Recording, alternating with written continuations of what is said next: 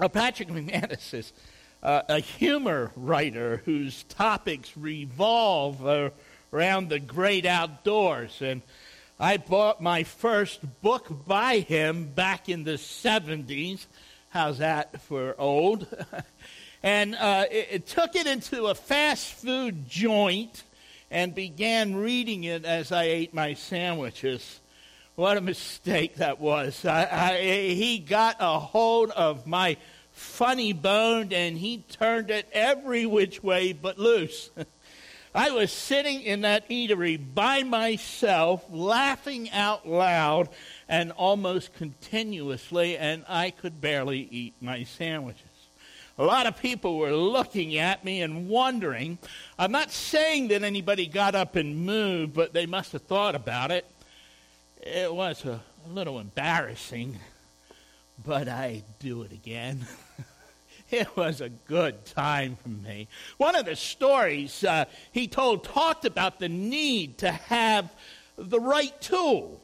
And the example he used was the ball on a trailer hitch. And he explains that they come in three sizes too small, too big, and just right. And he didn't have the just right size, and the too big size didn't work, so he used the too small. He discovered his mistake, and uh, he vowed ever after to only use the just right side when he saw his boat trying to pass him on the interstate. Having the right tool is important. Sometimes, though, you can have the right tool but not have the knowledge how to use it. Uh, after I graduated from seminary, I worked for a time on the grounds crew of a local hospital, and we had a lot of community service workers paying their debt to society for public drunkenness and things like that by putting in work hours to make the judge happy, you understand. And one day I took one of those workers to a place where we had recently planted some trees and they needed to be staked. And I gave him a post hole driver, and, and a post driver. And if you don't know what that is, if you've never seen one, it's a steel tube. It's about this long, and it's closed on one end, and there's two handles on each side. And you put it over the post or the stake, and you slam it up and down, and it really is quite effective. And I left the guy to his task, but I drove by a little later, and he was standing there, and he was holding a stake in one hand, and he was trying to take this post driver in the other hand, and, and he was trying to swing it like a hammer. He'd get it up on his shoulder, and he'd kind of hump it up and try to swing it, and he just couldn't do it.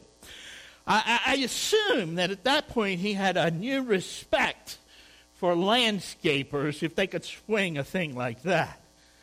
And as much as I appreciated the respect, I, I thought I'd better help him out. And so, between gasps and spasms of laughter, I showed him how to use it, and he was glad for the instruction. You have to be smarter than your tools. and yet, if you really want to succeed, the right tool and the right know how are important, but having the right team is best of all. Your team may be as small as yourself and your family who supports you and the accountant you hire for your small business. But if he or she knows their job and you have the support and encouragement of your loved ones, your life is better and you can concentrate on what you do best. You, you, may be a part of a multinational corporation with thousands of employees and all the politics that go with that. But if you're on a solid team, all the office drama becomes mere background noise, and your team, with your help, gets the job done. And we here, as followers of Christ, have a job to do. We are to storm the gates of hell, to rescue those who are lost.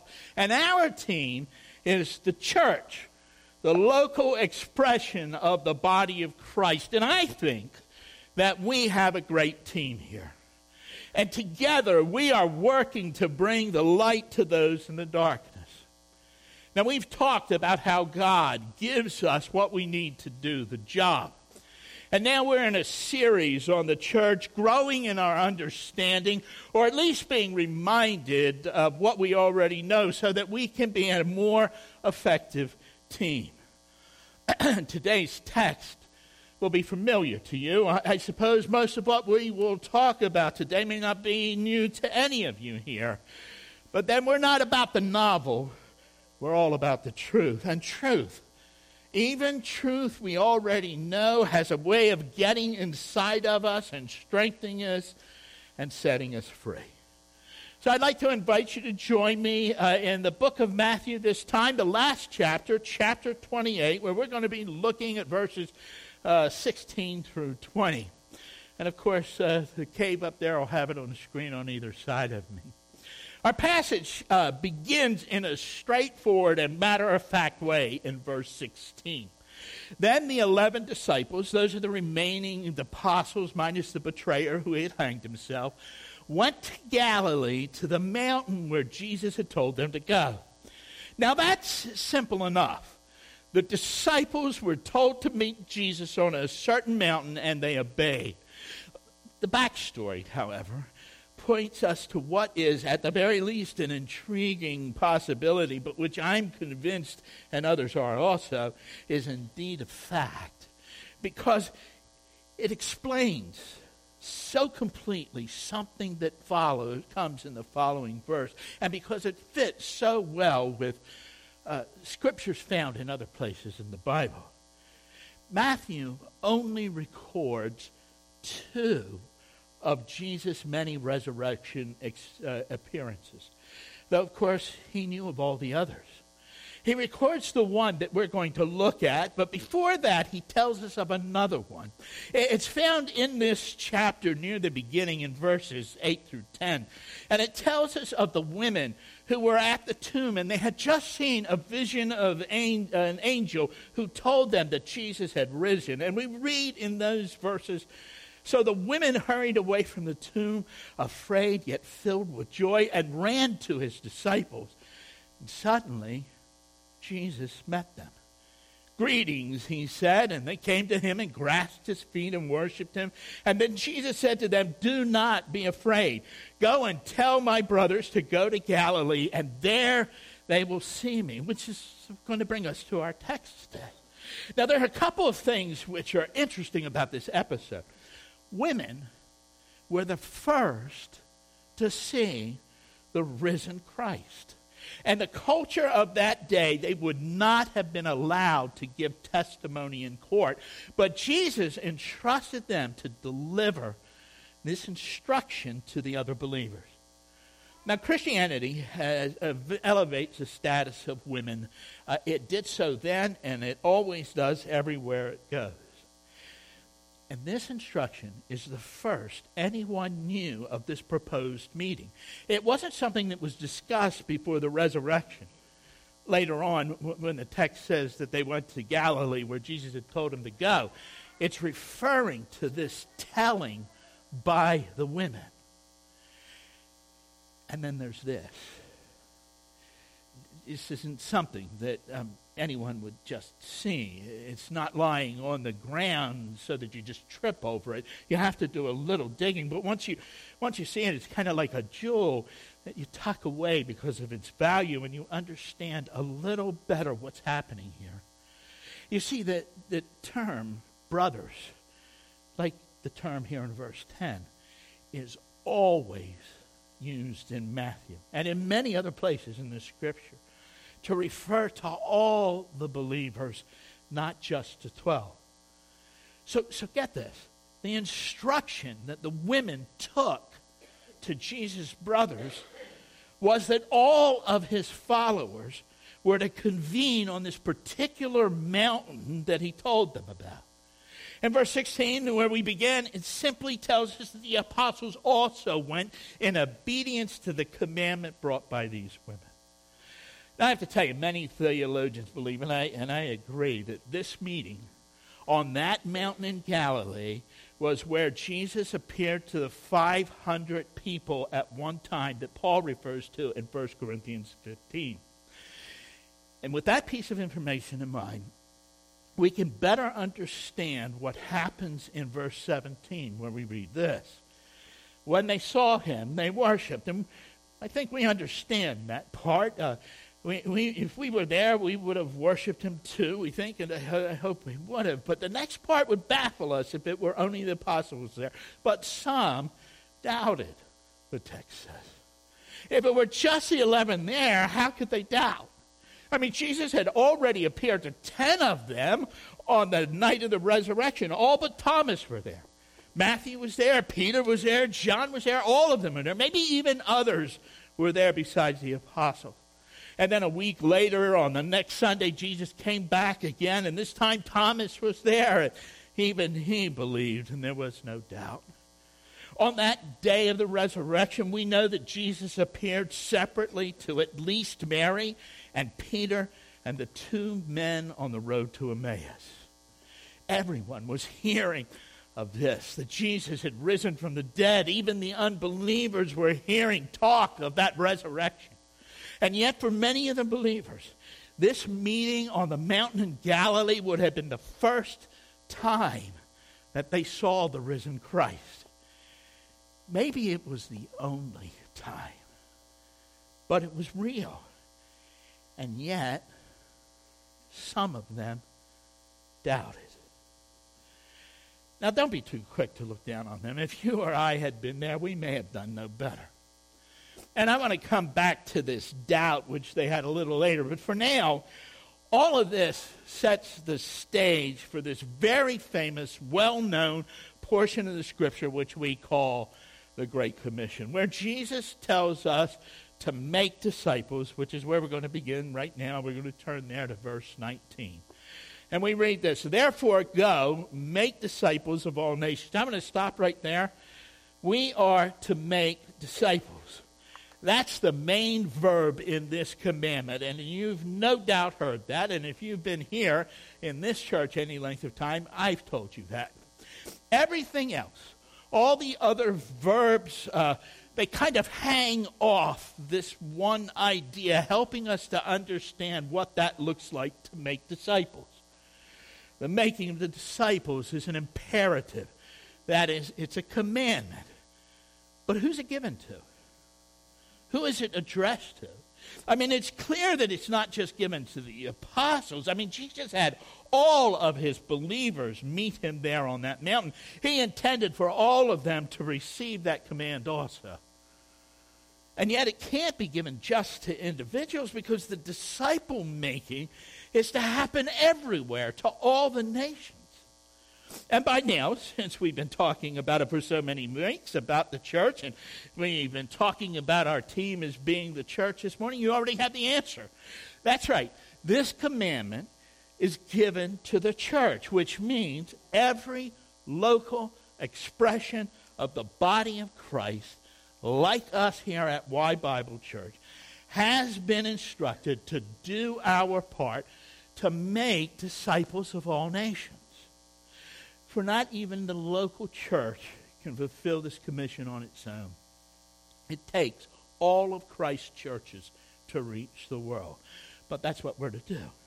And each one of us, as part of the body, we have a responsibility for fulfilling that great commission. Now, there's more to say about our individual part of this, but for now, I, I want to give you a handle uh, uh, so you can help, at least I hope it will help you take hold of what Jesus is doing here. This is an off site, it, it's a retreat. You, you can think of it maybe as something like a planning and strategy meeting. Jesus has taken his people who are going to reach the world for him away uh, away from their daily routine, from their normal practices, those things which demand 90% of their attention under normal circumstances. And he spends time with them to focus their attention, to get them to see and to understand, to accept the one thing that matters above all the rest, what we exist for, that we are to storm the gates of hell. We are to reach the world for Christ. Now, I understand that a lot goes into that. If we aren't loving God, and if we're not loving one another, then we won't reach the lost. If our own cups are not full, we won't have anything to offer others. We need to honor God as we worship Him. We need to grow in our faith. We need to serve and share, just as our vision statement says. We need all of that so we can become the kind of people who have a heart for others. And part of the world we're to reach, our first responsibility is our own children. And so as a church, we have family ministries and Awana, Sunday school, missions trips. But then that brings us full circle again, doesn't it? For what we want for our own children, we should want for all children. So Jesus took his people to the top of a mountain to implant this truth in the church, to focus their attention before the day of Pentecost so that when the Spirit came upon them, they'd know what to do. And down through the centuries, people who know Christ know that others need to know him too. Now, this was a, a mountaintop experience, and it, it is all too easy, isn't it? Haven't you experienced this when you come down off the mountain to forget what you went to the mountain for? I mean, almost certainly if you look at the resurrection appearances of Jesus Christ as they stand in the Bible, it is almost certain that right after Jesus gave this great commission, while the apostles were still in Galilee and before they returned to Jerusalem, that Peter takes his eye off the ball. He decides to go fishing, and many of the others went with him too.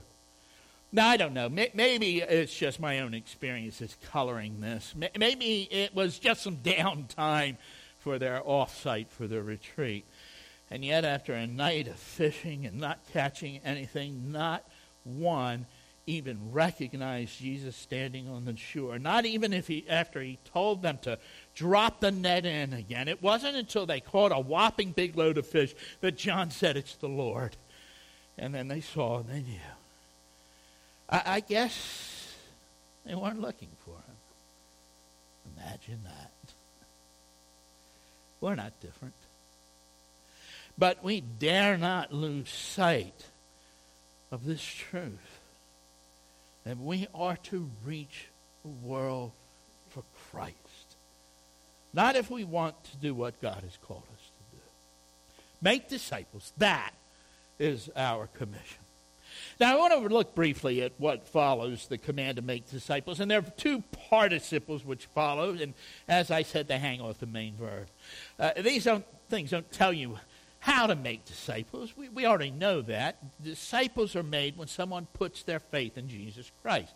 But once that happens, Jesus tells us two things which ought to accompany that faith. The first one he mentions is that disciples need to be baptized. So we'll read verse 19. Therefore, go and make disciples of all nations, baptizing them in the name of the Father and of the Son and of the Holy Spirit. Disciples get baptized. Now, in those days, it was pretty much a one two step. You trusted Jesus, you got baptized. And, in many parts of our world today, uh, that's true, especially in those places where being a Christian is dangerous. There isn't time for reflection. There, you immediately step into a war. You believe, you get baptized, you follow Christ. It's pretty straightforward. In our country, baptism is often delayed. And that's not necessarily bad. I mean, people have been exposed to a, a lot of different ideas about baptism, and they need to sort through those things. I mean, we want people to know, we want them to understand the why of it all, don't we? But we could do a better job of helping them to see how important it is. Baptism stands right next to and is on equal footing with the next thing which accompanies belief, which is the teaching for disciples to obey all that Jesus commanded. And that, it seems to me, makes baptism something pretty important. Now, I'm not saying any of this to try to make anyone feel bad. I mean, I mean, how can you know? I'm afraid the church itself has become a little lax in this teaching. It's understandable how it's happened, but we need to fix it. See, if you've put your faith in Jesus Christ, you need to be baptized. This is not my idea. It's His command. I don't get a bounty for every head that gets dunked. And, and I am as likely to make someone angry with this statement as to encourage someone to obey. But there it is the truth in all its plainness and simplicity. So if you have questions about baptism, get them answered and then obey.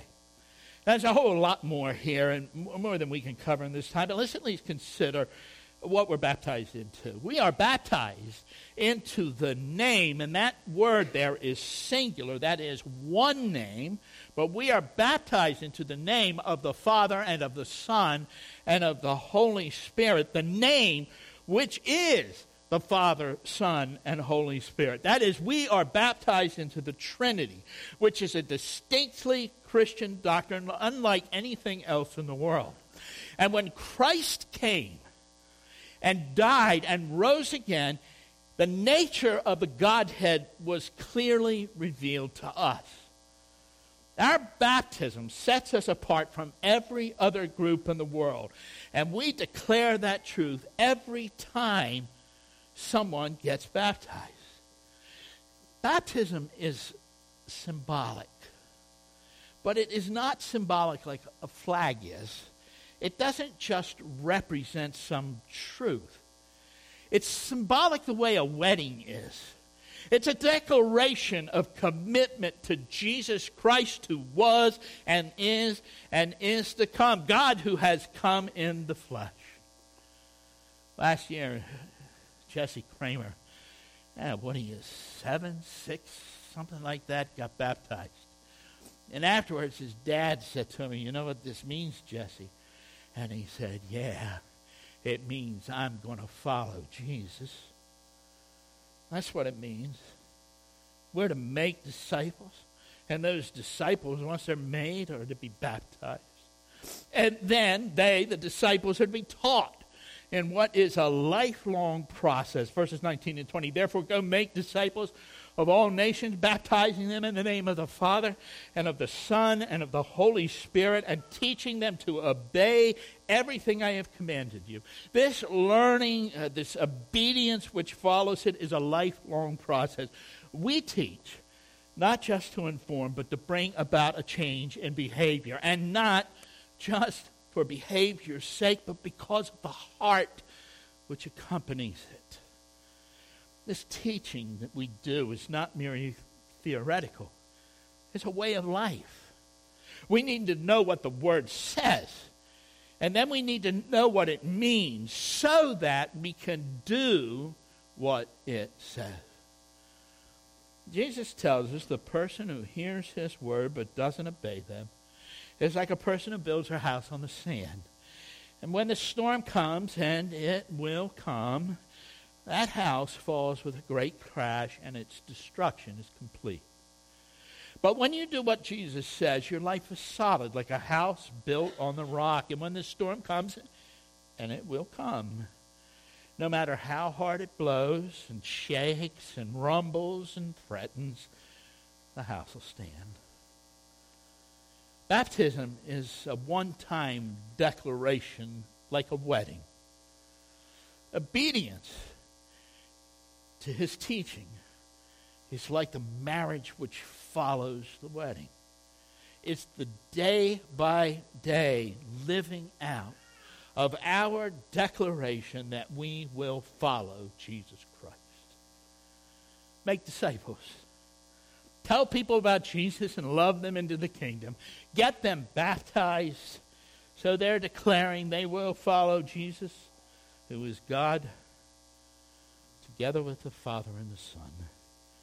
Then teach them to obey all that Jesus commanded us to do so they will build a solid life. And you have your part to play in that, and the church comes alongside of you. Now, you'll have noticed that I skipped over the first verb. Well, it's actually a participle in the original language. Uh, we were told to go. And I did that because that instruction to go is important to every one of us in this room. Uh, that is, if you're a Christian. Now, almost every translation of the Bible you'll see, uh, maybe everyone, I, I didn't check them all out, but most, if not all of them, translate that Greek participle as an imperative to go. Now, there's a reason for that. There are some grammatical reasons that I'm not going to go into, but there's also uh, uh, the idea of going is inherent in the idea of reaching all the nations. You can't do that unless you go. So, what I'm going to tell you doesn't take anything away from that. What I'm going to tell you adds to our understanding of this truth. A strict translation of the beginning of verse 19 would read, Therefore, as you are going, make disciples of all nations. That is, as you're going, as you live out your lives, as you go about your business every day, day in and day out, make disciples. That's your job. And that's important to all of us.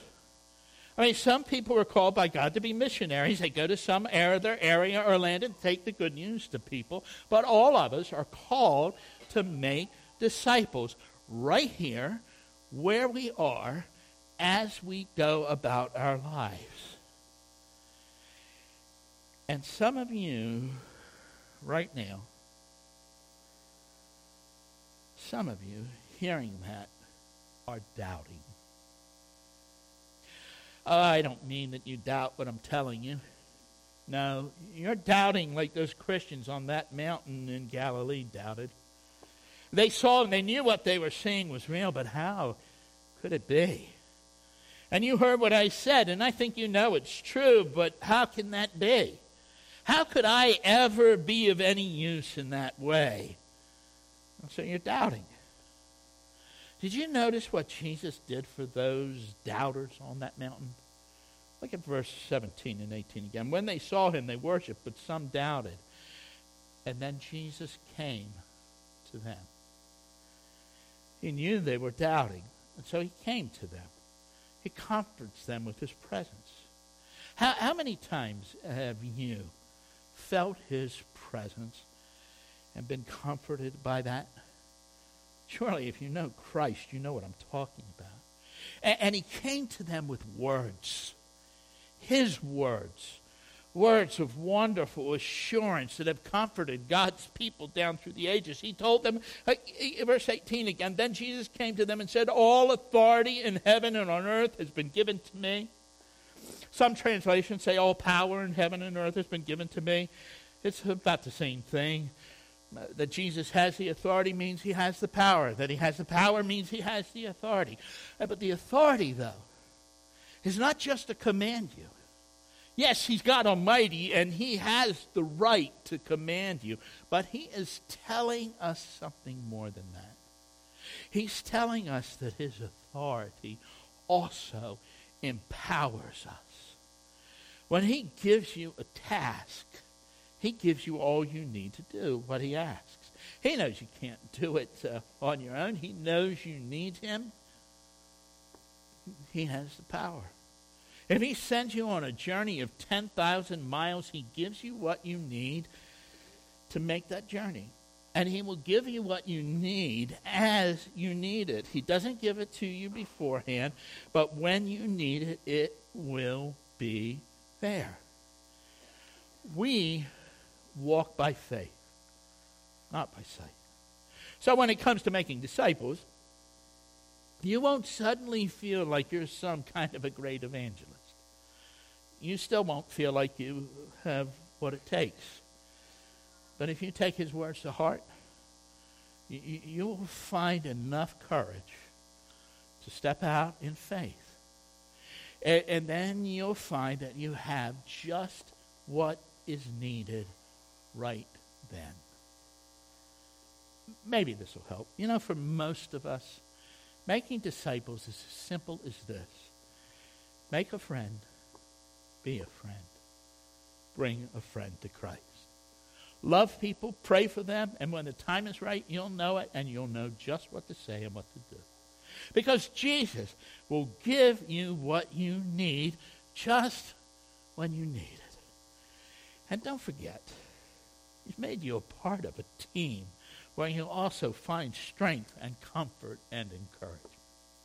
And if that weren't enough, right, Jesus closes out this off-site, this retreat with his disciples, with these words at the end of verse 20. And surely I am with you always to the very end of the age. You are part of Jesus' team, the church. He not only sends you, he empowers you. He not only sends you, he goes with you. He's with you now. He is with you always. He is with you to the very end of time itself and then beyond.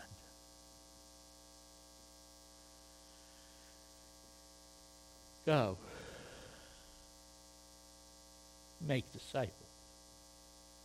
As you're going, as you're living your life, make disciples. For he has all power. And he is with you. Would you pray with me, please? Uh, Father, thank you for um, your goodness to us and for your generosity. We thank you, Lord, that though you um, call us to do things in this life, you will always provide for our means. And we know that nothing ever comes into our life that you don't provide a way for us to make it through it. You're faithful. You never leave us. You never forsake us. And you will take us and use us in wonderful ways if we step out in faith and trust you. Lord, help us. Help us to do that very thing, to trust you. In Jesus' name we pray. Amen.